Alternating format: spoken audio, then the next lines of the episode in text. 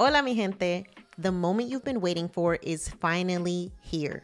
My brand new book, Financially Lit, is officially out. And I can't wait for you to get your copy. Inside this book, I'm bringing you culturally relevant and relatable personal finance advice that will allow you to finally feel seen, heard, and understood. Whether it's the guilt you feel from being the first person to make it while members of your family are still struggling, or the way that financial trauma manifests itself in negative and limiting beliefs around money, Financially Lit is here to guide you through it all. Just a few years ago, it was almost impossible to find personal finance books written for first generation wealth building Latinas. We have been forced to navigate the complicated world of money with a bunch of money books written by old white dudes who don't understand what it's like for us first gen kids. But that stops right here, right now. Inside Financially Lit, you will learn how to set boundaries with your familia, with your dinero, create and pass on generational wealth, diversify and increase your income, protect yourself from financial abuse, navigate the complicated relationship between amor and dinero, invest like a white dude or better, and so much more. You can get your hard copy and audiobook version of Financially Lit at financiallylitbook.com and make sure to join our email list so you can find out when I'm stopping in a city near you for the Financially Lit book tour. See you soon.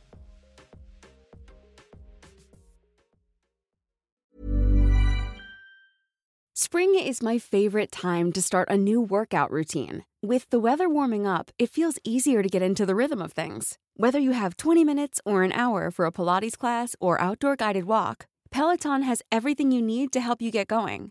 Get a head start on summer with Peloton at onepeloton.com. But one thing that I want to say to our entrepreneurs, the ones that are sitting listening right now who are like, I really want to do this, but I am so worried, is to think about life in increments of a year or two. If you see the cost of healthcare and you extrapolate it over 65 years, it's overwhelming. But allow yourself, if you have the financial runway, to experiment with entrepreneurship. You don't have to have all the answers right now, but if you have the financial runway to take a year, to take two years to explore it, then go from there. Because the worst case scenario, if you do have that bandwidth, is you're back to traditional employment, which is your reality right now. You're listening to Yo Quiero Dinero, a personal finance podcast for the modern Latina. I'm your host, Janice Torres, award winning Latina personal finance expert. I didn't always have my financial shit together, but when I started looking for POC friendly personal finance podcasts, I couldn't find any. And so Yo Quiero Dinero was born. On this show, I'll show you how to make dinero, how to keep your dinero, and most importantly, how to make it grow. Each week, I'm connecting you with the most brilliant minds in the world of money and business so you can learn about investing, entrepreneurship, and building wealth. The best part, I'm dishing up all this knowledge with a sassy side of sazon. So if you're ready to be poderosa with your dinero, you've come to the right place. Let's dive in. Before we hop into today's conversation, I want to remind you to follow us on social. If you're loving this podcast and you want more community, you want to find out more about our events and all the stuff that we have going on behind the scenes, you can find us on Facebook, Twitter, TikTok, YouTube, Instagram, and everywhere else you love to hang out on the internet. If you're loving this podcast, please take a moment to leave us a review if you listen to us on Apple. It's the easiest way to share our podcast with people that you know and love, and it helps us get discovered by amazing listeners like you. So take a moment, leave us a review, share us with your friends and family, subscribe so that you never miss an episode, and make sure to check out our blog, yoquierodineropodcast.com, where you can sign up for our email list and you'll never miss an episode. Plus, you get exclusive invitations to our live events, special discounts for our digital courses, and as always, our best personal finance tips and advice to help you be poderosa with your dinero. Thanks for listening. Now, let's get into the episode. Lynn, welcome to the podcast. Super duper excited to have you here as a insurance, health insurance expert, healthcare expert, because I think this is the biggest block for so many people who are thinking about walking away from their careers, whether it's for financial independence purposes or entrepreneurship purposes. So thanks for being here. Oh, I am just thrilled to be here. I love talking about this topic. I'm so passionate, and it can be a big barrier for your audience if we're looking at entrepreneurs how do we figure out the solution for healthcare? Yeah, All right, so let's dive in first to your own personal story. What's your connection with being now an expert in this space? What made you want to show up in that way? I started actually investing my babysitting money when I was 12. I was always interested in investing and did it kind of quietly. Didn't talk to many people about it, just walked myself down to a bank and they sent me back to get my dad. And I started financial curiosity from there. I built up a nice nest egg with my babysitting money, spent time traveled around the world, and then I ended up having a brain tumor. And so it wiped out everything I had built starting from a very young age. I had brought myself through college and it wiped everything out. So I learned at that point to navigate our US healthcare system out of frustration and necessity. So I had this brain tumor, had to learn how to walk again, rebuilt as a nurse to financial independence in my 30s. Work then became optional. I wanted more flexibility and I wanted to figure out what we would do with healthcare. And so I spent four years and spoke to hundreds of people in the financial independence community and compiled all that information. And so that's where the curiosity around the finance and healthcare began. That's an incredible story. And I definitely want to dive into more details around a couple of different aspects that you touched on. So let's first start with your natural like curiosity for investing as a kid. As someone who comes from a marginalized community, that wasn't even part of the conversation for me and so many people who listen to this podcast. So how were you introduced to the concept of investing? I've always kind of been a person who thought ahead. I put sunblock on when I was probably 8 so that I could preserve my skin for my 40s. I was kind of left to my own devices. My dad worked a lot, my mom was really sick. And I thought, I want to go to college. So I got to figure out how to do this. So I took a bus to a woman investing conference when I was 12.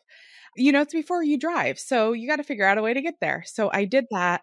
And I said, you know, I've got time on my side. If you were me, what would you do? And I listened to their answers. They said, invest in property young. They said, start investing in the stock market. And so I wrote everything down in this little black notebook and I did. That's where it all started. where did you find out about this conference? Because I'm assuming this is before like, you know, Google. This is back when you used to do people connections only pretty much or through mail. I think that I saw it on a posting. That used to be life only, right? I'm just a very, very curious person and I don't take no for an answer very well. And so I think I saw a posting for it somewhere. And then I figured out, well, how am I going to get to do it? it? Didn't really occur to me that this would be, that I would be unusual in that. But when I arrived, I was much younger than everybody. And, but I didn't let that stop me. Yeah. I love that. I love the natural curiosity. We are definitely alike in that respect. I've always just wanted to understand how things work, why things are the way that they are. So I love that. Okay, so you go to open an investing account at 12. They send you back home and tell you to get your parents. What was your parents' reaction when you brought this up to them? They were like, Lynn, what are you doing again?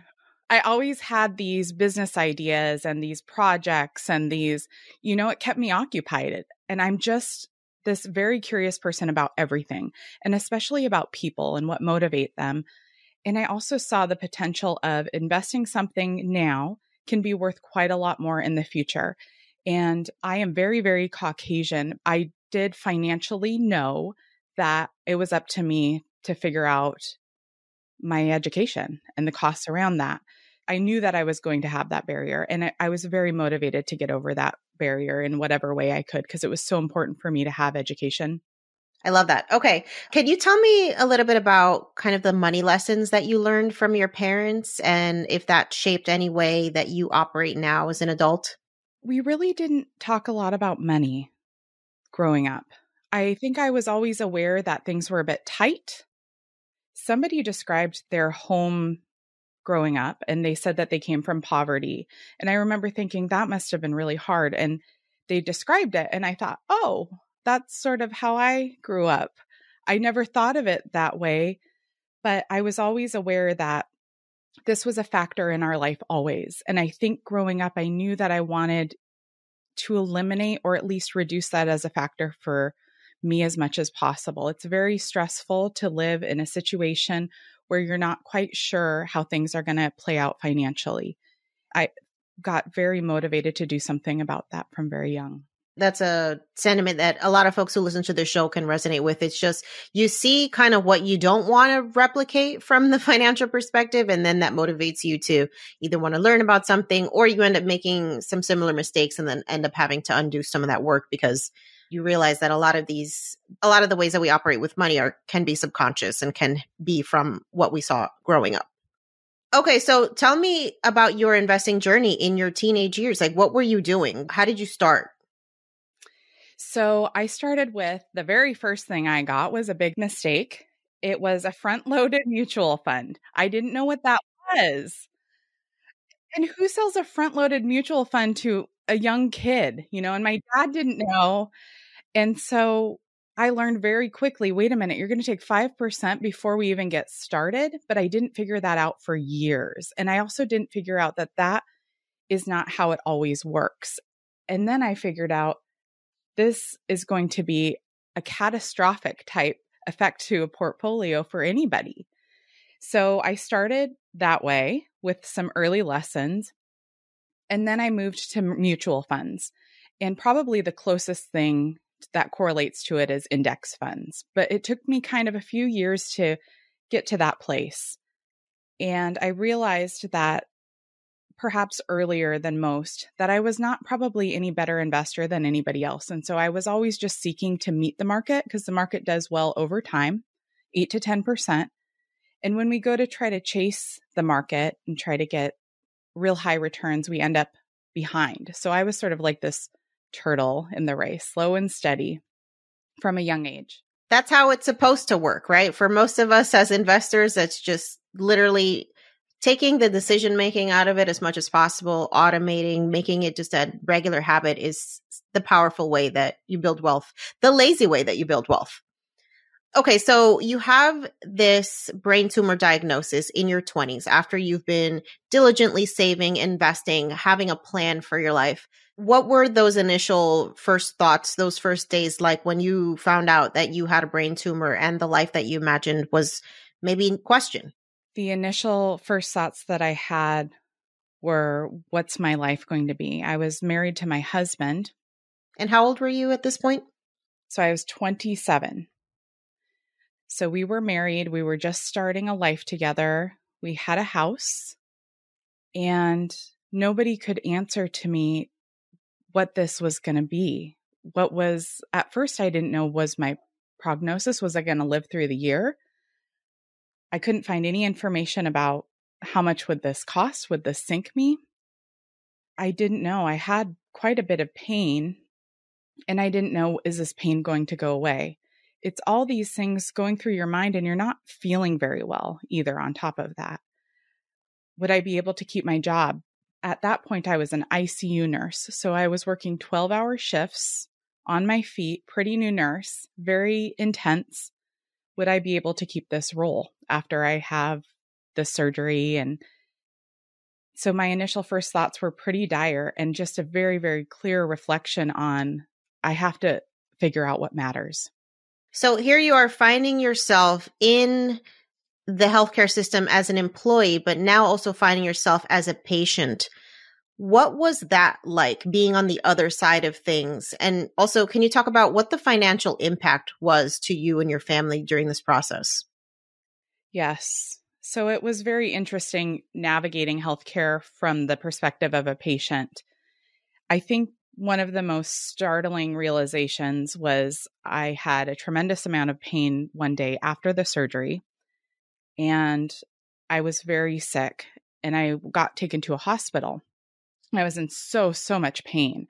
And I said, Can you give me something for the pain? And I remember the nurses saying, and I won't say what hospital this is, it was not my own hospital, but I could hear them whisper in the hallway, She has narcotics in her system.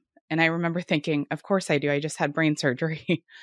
and so it sort of implied that I was drug seeking. And I was thinking, Gosh, I've just had my head cut open. And I think I have this pressure building up. That's kind of what I was thinking, but I was drifting in and out of consciousness, so full of pain. And that moment of how I was treated has forever affected how I operate as a nurse because I never want somebody to not be believed for their symptoms, for their pain. It was so pivotal in how I operate. So, those were my initial first thoughts. And then, from the financial perspective, what did this diagnosis and subsequent treatment do to you and your family? So, over the course of the next several years, I would end up having to pay about $100,000 out of pocket. So, this was back before the time of out of pocket maximums. I remember thinking, but I'm a nurse, I have insurance, I've done everything quote unquote right. There's no way that I would know to prevent this. It was a slow growing tumor. It had been accumulating for many years until I had gone essentially deaf in my left ear. So, over the course of the next several years, as I rehabilitated, I had lots of bills, people who were out of network, all these things I didn't understand. But it drove me to try to understand the system and also to understand how broken it was. So now I had a perspective from the inside as a patient, but also the outside perspective as a nurse. And honestly, I think that combination is really what's fueled me do the work that I do with folks in the entrepreneur community and the financial independence community about healthcare. Yeah, absolutely. I mean, that is a devastating financial impact for anyone. And this is why I think medical debt can be so, so detrimental to folks because it can just amass in ways that a lot of other things in life might not ever get to the point where you're like paying $100,000 for medical care. And the insidious thing too is like you literally have no idea how much any of this is going to cost until after the fact. It's not like you can go and shop around for services before you make the commitment. Like you need the health care. Let's imagine if we go to the supermarket and we want to buy laundry detergent and they say, we're not sure how much that's going to be. We'll let you know in about three months. And then you end up with a bill that's 20 times what you expected because the cashier was out of network and you had no idea because they were in the building we would not tolerate that with laundry detergent. There would be an uprising, but that is how our US healthcare system works. It is getting better in some ways. The out of pocket maximum limit is in effect. There's a federal out of pocket max, but it's a huge amount for most people. It's just kind of a broken system. So that's why I like to figure out how to navigate it. Yeah. Okay, so you were able to retire at age 40 after having this healthcare crisis, your financial plan basically disrupted and having to start from scratch. Talk me through the process of rebuilding and getting to the place where, you know, still achieving FI was actually possible for you. I would say that it's just at the very beginning of starting anything. The gains are almost imperceptible, and that's where people tend to give up. And that's where I almost gave up many times. So I'm restarting in 2008, 2009, while simultaneously also accumulating medical debt that just keeps coming in. But still believing that if I just contribute to the stock market, eventually it'll be okay. Every contribution, for those who remember, 2008, 2009 was a rough time in the stock market, in real estate, in the general US and global economy. So I just continued with faith that the plan, if I was patient, would work ultimately. But I almost gave up many times. Once you get to a point where you save that first 10,000 and then first 100,000, work is incrementally easier after each segment. But the time people want to give up is at the beginning because you can't see the gains yet. In fact, you might look like you're losing. But that's the time to stay strong and not give up. Absolutely. And so I think one of the barriers to financial independence for a lot of people is their daily cost of living, especially if you're in a high cost of living area. So, for context, where were you or where are you located as you were pursuing financial independence? Yeah, so I'm in the real low cost of living area of Seattle. Just kidding. I am though. And I think that helps actually. So my husband, bless him, he's fantastic. He's a chef. He's actually been retired for nine years. So people assume I had some high tech salary to supplement my nursing wage or something. We really didn't. We really had below median incomes for the entire duration of the saving. Or they assume that we didn't live very nicely, but we have a nice house. We do a lot of DIY stuff, overlooks actually what used to be a golf course. Or maybe we don't have kids, but we have two little girls. So, the big three things in a higher cost of living area, the big three expenses in any cost of living area housing, food, and transportation and I'd actually argue also three more healthcare, taxes, and childcare. So that's what I always argue for.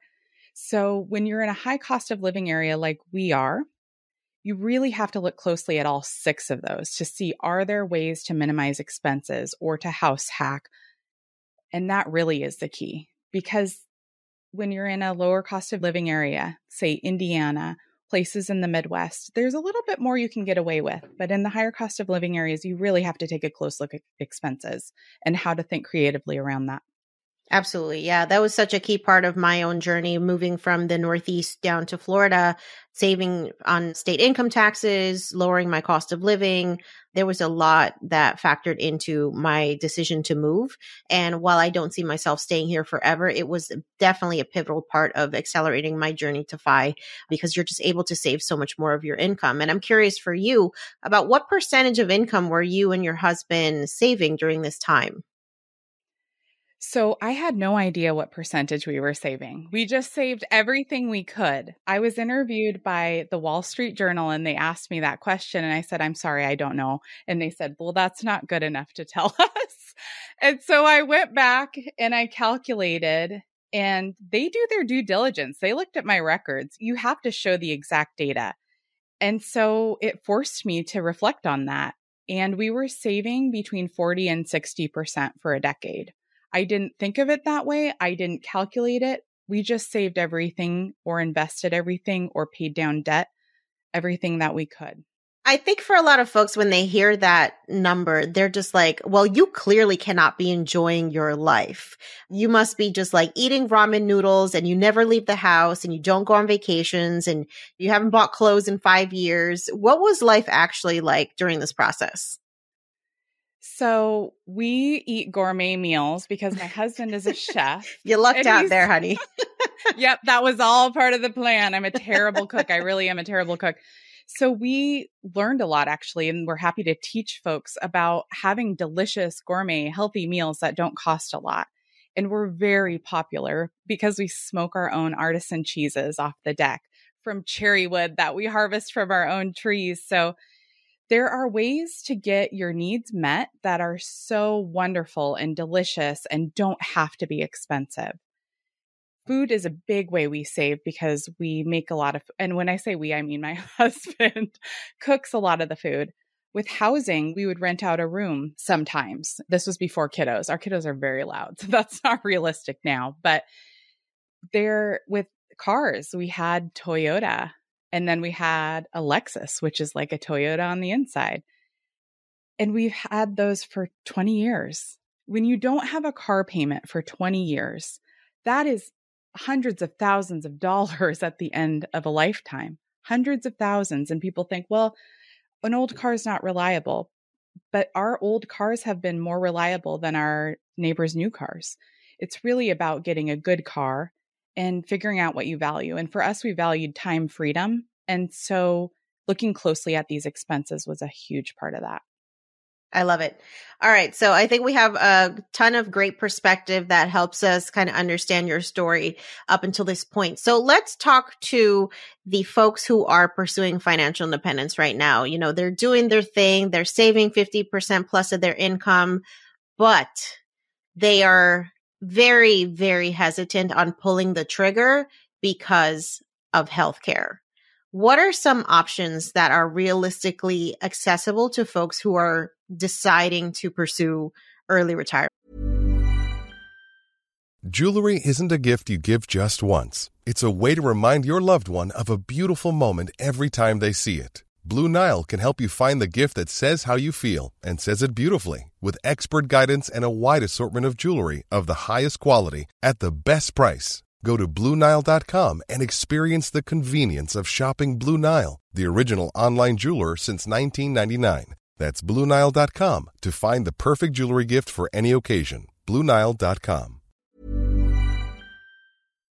I have two main options. So if you'll remember, I've spoke with over a hundred folks on what do they do, what have they enjoyed, what are all the options, and it really kind of boils down to two main options for most people.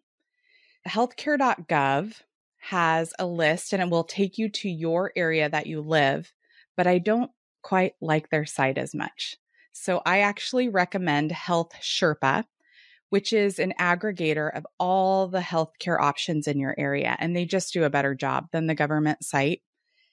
And so I recommend people go to Health Sherpa, enter their zip code, enter their details, and see what's available in the area. Because what they'll be able to do is choose a plan that has, they can even include if they want a doctor. Health Sherpa allows for that. They can even include if they want a certain medication and how much that might cost for copays. It's really, really wonderful. And actually, for most people, that ends up being a great solution. People assume that it's going to be so terrible. But in many cases, it's actually not. Right now, there are subsidies for folks, depending on your income level, for the premiums, not so much for the deductibles and out of pocket maxes. So I recommend folks take a look at that site, and that'll probably address what 80% of your audience would want. There is another alternative to that that is very popular. So, option number one, going to Health Sherpa. Option number two, that I see second most often, is using something called a health sharing ministry. And that is technically not insurance. It's a group of people who pool their money together they tend to be a healthier cohort because it's not health insurance. They don't have the regulations that require them to take everybody. So you have to have pretty much no pre existing conditions. You might pay an extra for, you know, if you have a higher BMI. They usually don't take folks who BMI is body mass index. They usually don't take folks who are smokers or who do uh, what they call sinful activities, which I guess drunk driving. Because these organizations typically can have like a religious affiliation sometimes, correct? Exactly. They often do have a religious affiliation, and their concept is that they share another's burdens. The one that I personally like the best in all my research is Sedera, and I just really like how they have things set up. And if we were going to do a health sharing ministry, it probably would have been them. Some cons are that they typically won't cover things like birth controls or vasectomies. They are not technically insurance. So, if at some point legislation changes, you might be recognized as somebody who didn't have insurance. A lot of them, I'm very cautious about health sharing ministries. You want to make sure that they've been around a long time because you can imagine a, a, large group of people pooling money together. If you have something sudden like a pandemic and a bunch of people need a bunch of healthcare at one time, if they don't have a large enough, what they call float of money in reserve, that can sink them. So I recommend lots of research about the company. One thing that might be useful for your audience is my website has a comparison of all of these things, the pros and cons. So if you don't want to do the research yourself, that is there on my fihealthcare.com website. We'll definitely link that in the episode show notes as well as all the other resources that we talk about in this episode. So definitely dive in if you have a specific scenario that you want to tease out. Let's talk about a situation like yours where you have a pre existing health condition. Sometimes insurance can be cost prohibitive in those scenarios. So, what do you tell folks who know that they have a pre-existing condition and that might be why they're so hesitant in walking away from like an employer sponsored health insurance plan. Mm. so regulatory wise when you go to the offerings of say health sherpa they are not allowed really to select you out because of a pre-existing condition. That used to be legally allowed. People just could be denied. But if you think about it most of the population in the US actually does not have employer health care. We have a lot of gig workers, we have students, we have early retirees, we have entrepreneurs. And so they all need solutions for healthcare. And I believe, and a lot of people don't have anything in place. But for a lot of people who don't, or entrepreneurs or early retirees, that option can be a very, very good one. Okay, let's talk about health savings accounts. These are really popular with a lot of folks, but especially folks in the financial independence space. And I'm a huge fan of them. So for folks who don't uh, necessarily know A, what it is and how you can get one, can you talk us through that process? Yes. So, health savings accounts, first, I want to say there's two things that you'll hear that have similar acronyms a flexible spending account and a health savings account. So, sometimes you'll see FSA or HSA. FSA is money that you put in for a specific purpose, usually with your employer, and you do not get to keep that money. So, I want to be super clear because people mix those up. HSA, HSA is what Mama Lynn loves because this is money that you get to keep. So, health savings account. Health savings account, our government allows us to have those if we have a high deductible health plan, which means you pay quite a bit of money usually before your health insurance kicks in. They allow these health savings accounts so that it encourages you to set money aside in case you do need to meet your deductible. And so that you'll have the money there. However, many people don't need to meet their deductible in a year, and you'll get to keep that money. And you usually are able to invest a good portion of that money. So I like HSAs for folks who are generally healthy. They don't generally meet their deductibles. They are okay with some level of risk. If you're a person, though, if you think if I get a stomach pain and you won't go to the ER because you're worried about paying your deductible, if you're that kind of person, I'd really caution you because there's a lot of data that shows people wait to get care if they have a big deductible. So I do like it for that specific population. Healthy doesn't tend to meet, willing to take the risk, but I also have the caution there.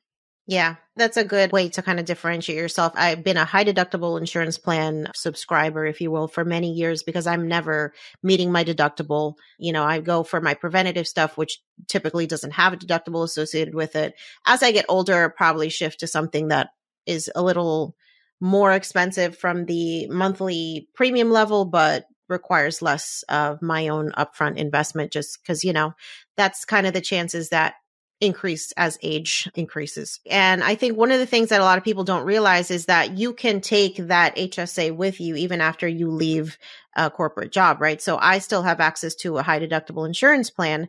And so I'm able to still contribute to that HSA as a result. So just because you started it with your job doesn't mean that you can't continue to contribute after you leave. You just have to make sure that you're still covered by a high deductible plan. Can you also talk about the tax benefits associated with those accounts? Because it's like the sexy, like triple tax benefit that I don't think a lot of folks realize is very unique feature of HSAs. Yes, I would love to. In fact, that's what I wanted to talk about next. And the HSA is very special in the way that it's tax free when you contribute to it. It grows tax free and it's tax free when you withdraw. There is nothing else like that. So they call it triple tax advantaged.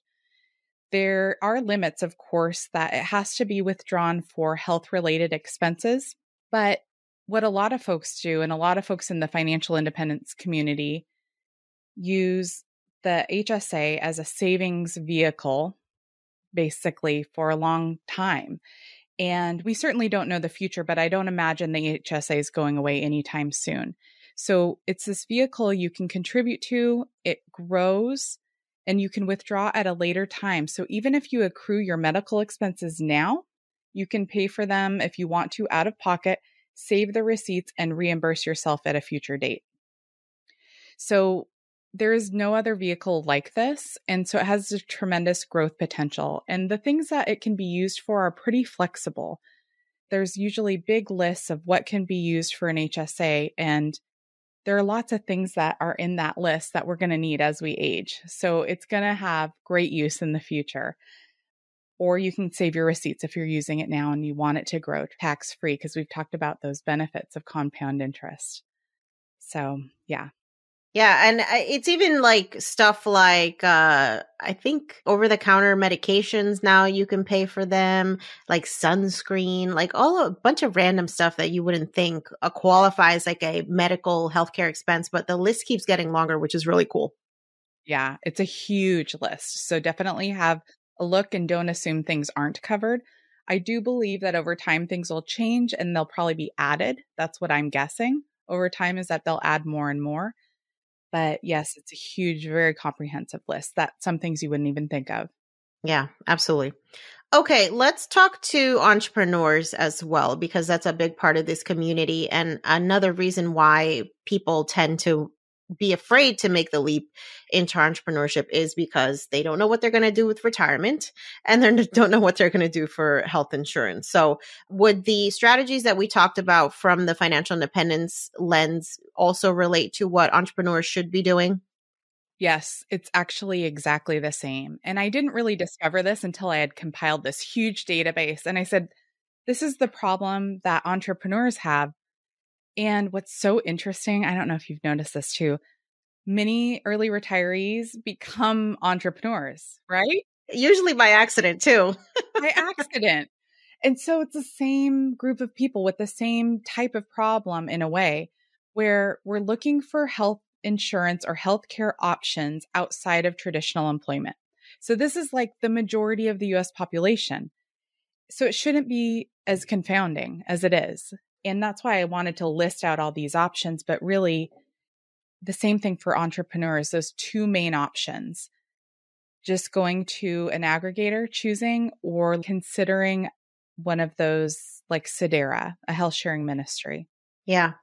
I think another option too that I've seen folks entertain as we become more of a global society and folks have the ability to like run businesses location independently is this idea of like leaving the United States because as we know, the system here is broken and a lot of other places in the world have figured out something along the lines of universal health care, basic social structure that will cost you from a tax perspective, but will avoid you finding yourself in a situation like you where like you could face freaking bankruptcy because of an unexpected illness, right? So, what are your thoughts about moving out of the US to access healthcare?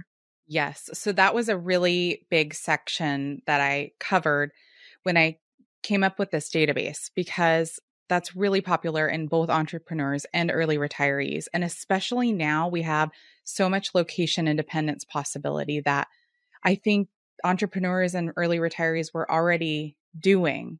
And now we have just much more all over adoption of this concept. So I love it. I outline three different types of insurance possibilities and the pros and cons of each. So, one option could be moving and living in another country or becoming a resident. There is also the option for travel insurance as you're traveling around. And then there's also the option of living in the US and going to another country for specific procedures, which is called medical tourism. So, those are the three main flavors of having healthcare or health coverage outside of the US. All of those options are less expensive than the US. Many global health insurance companies say we'll cover everywhere except the US because we are just so out of line with healthcare costs. We charge over twice as much as a function of our GDP of any other industrialized country. It's really insane. That is nuts. It is. Isn't that crazy? It like keeps me up at night. They're expecting that healthcare inflation will continue until 2074. I mean, this is unacceptable it's not sustainable either. Like there's no way that this is okay in the long term. I think people are getting tired of this inflation. So I think people are starting to speak up more and more to say, wait a minute, this is really, really crazy. We have a lot of lobbyists. I won't get political, but it's just sort of, we have a lot of very, very expensive lobbyists who would like to keep the system the way it is. And so that's why we have what we have, why it's so important to understand how to navigate it so that we can have entrepreneurs. I love your entrepreneurs. You guys are the ones bringing innovation to the country. We need to figure out your health insurance so that you're willing to take these leaps and create new products that we need. It's so frustrating because I think a lot of what stops people is a just the lack of access to the information, which is why I'm so grateful that you have decided to like step into this sphere and become, you know, an expert that that is aggregating all this information because it can feel very piecemeal, right? Like nobody's going to give you a roadmap, a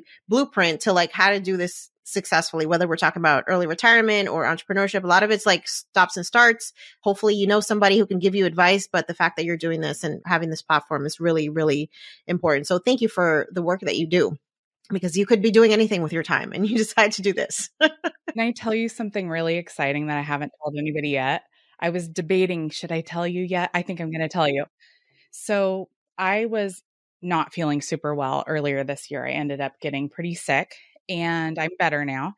But one of the things that I lost was I couldn't think very well. And I'm a spiritual person. So I prayed. I said, one of the things that I lost was all these equations in my brain. So before you think I'm nuts, I'll tell you. So I went to my physical therapist and I said, they said, What are your goals for getting better? And I said, Well, I want these equations back. And she goes, Wait a minute, that's not a normal average thing. And I didn't really know that that was that weird because I've always sort of thought in equations and models and but I lost the equations. And so I prayed if I get these equations back, I'm going to help people because I have mm. this concept, a few different complex equations in my mind that one of them is calculating the cost of US healthcare over a lifespan. And so I went to Camp FI, Colorado, which is a financial independence meetup.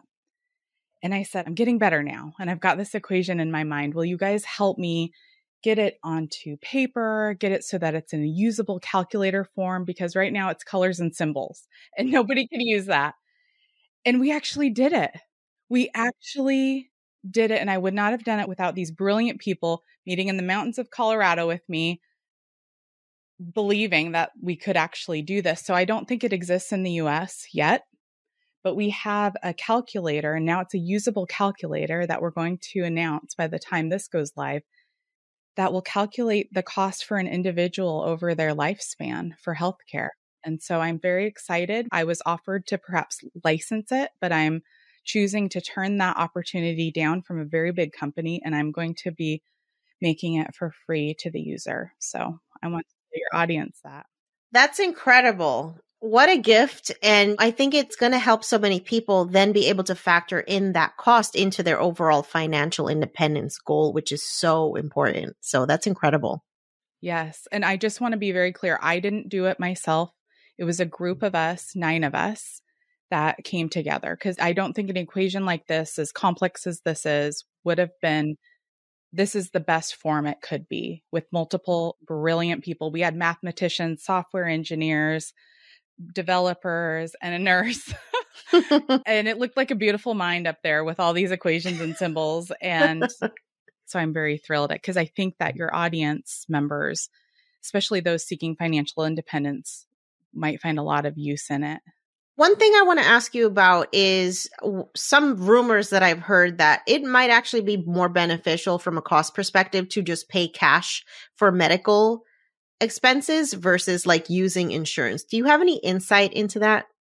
Yeah, I do. If you ask me anything about healthcare, health insurance, or cost, I'm sure I have an opinion for you. So be careful.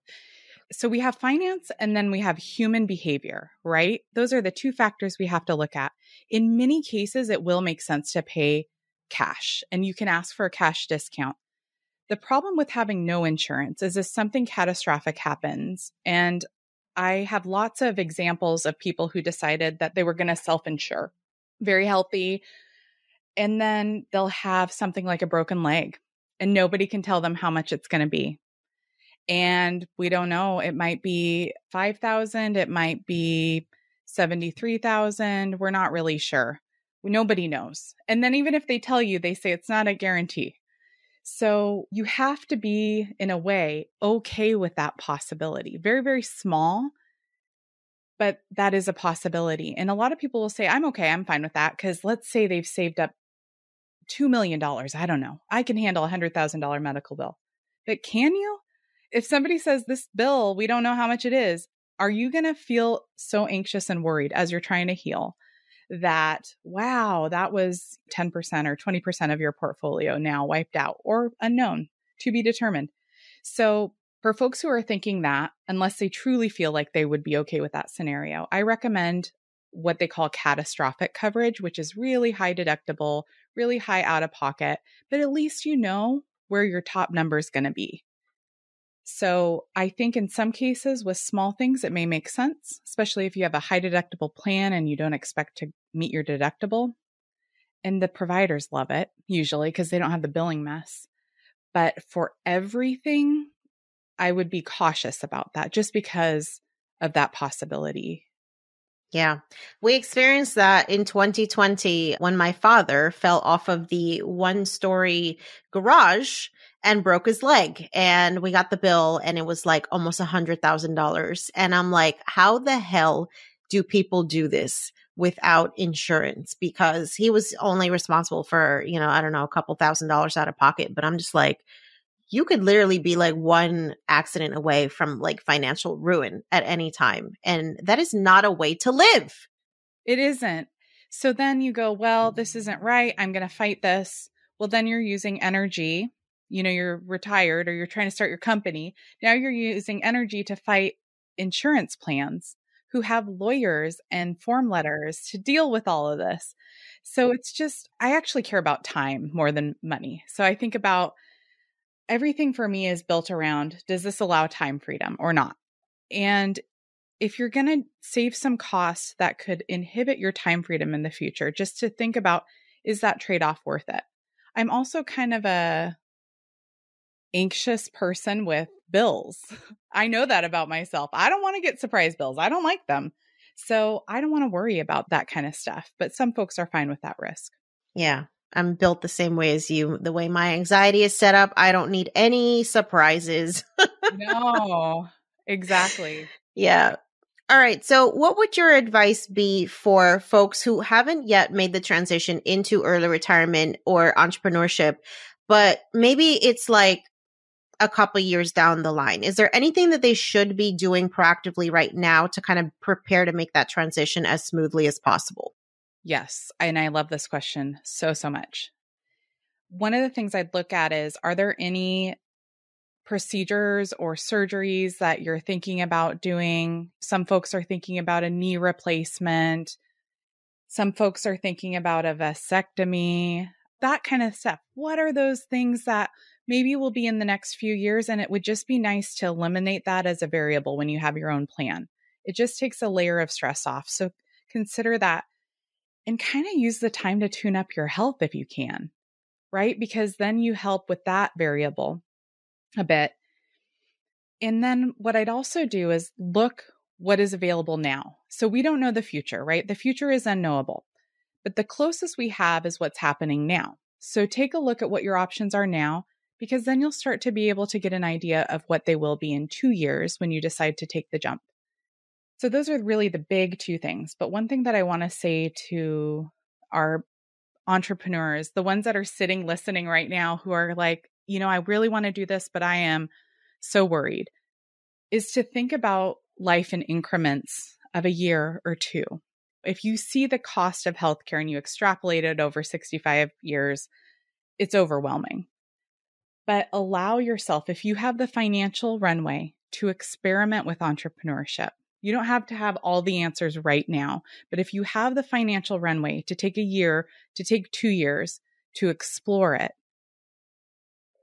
then go from there. Because the worst case scenario, if you do have that bandwidth, is you're back to traditional employment, which is your reality right now. I really love that perspective. I think it really puts things into perspective when you realize that the worst case scenario of you having to go back to like a nine to five job is most people's regular existence. So is it really that bad or that scary of a decision to make, knowing that you're giving yourself that permission to go back if that's what makes the most sense. And I think it's also important to note as an entrepreneur, if you don't have access to healthcare through a spouse, you can actually deduct the cost of your healthcare premiums as a business expense, right? So this idea that like there's no benefit to making this transition is not necessarily true. This could be a, a great tax savings on top of you also being able to get the coverage that you need. Absolutely. Yeah, absolutely. If any of your listeners are wondering about all of the options, and we'll link this in the show notes, I have a list of 22 options. So, and we've gone through most of them high deductible health plan, using your spouse's plan, self insuring, catastrophic, Medicare after the age of 65.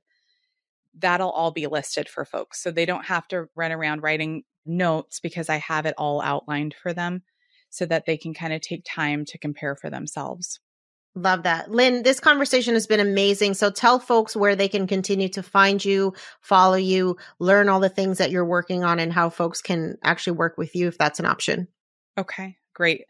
So fihealthcare.com, which is financialindependencehealthcare.com, is a passion project. I do not make money off of it, but I love providing it as a resource for folks. And that's where you'll find the knowledge base, which has the 22 options listed. And that's where you're going to find the calculator which I believe is the first in the country.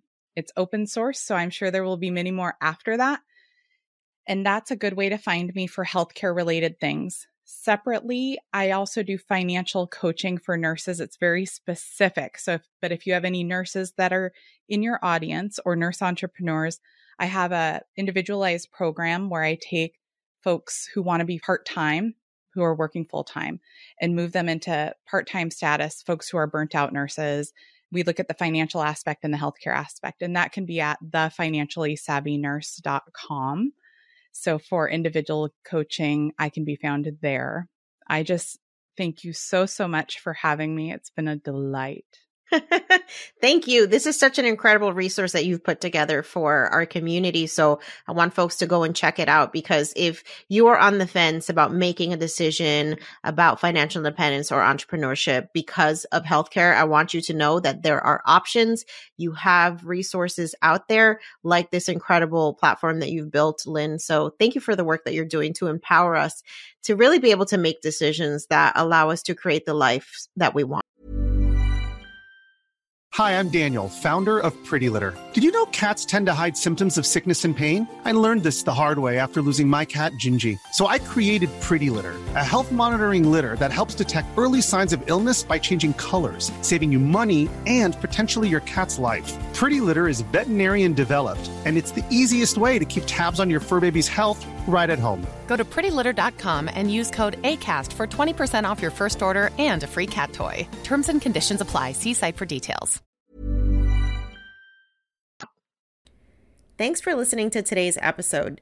If you are ready to take your dinero to the next level, sign up for our free 14 page guide, The Financially Lit Latina, the ultimate blueprint for becoming poderosa with your dinero. This 14 page guide includes our best tips on money mindset, budgeting, debt repayment, career, investing, financial independence, side hustles, and more. And you can get it completely free. So to get your copy of the Financially Lit Latina, just head over to YoQuieroDineroPodcast.com slash start. That's YoQuieroDineroPodcast.com slash start and start transforming your dinero story today. Until next time, stay empowered, stay inspired, and stay poderosa.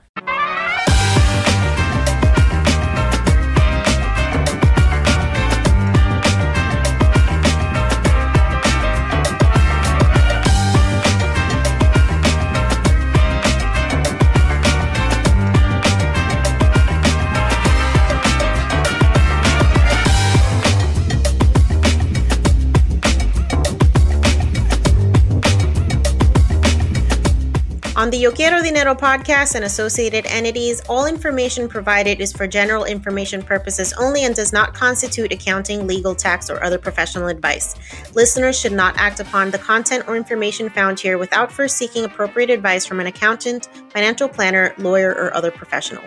We assume no responsibility for information contained on this podcast and associated entities and disclaim all liability with respect to such information, including but not limited to any liability for errors, inaccuracies, omissions, or misleading or defamatory statements. Usage of this podcast and associated contents constitutes an explicit understanding and acceptance of the terms of this disclaimer.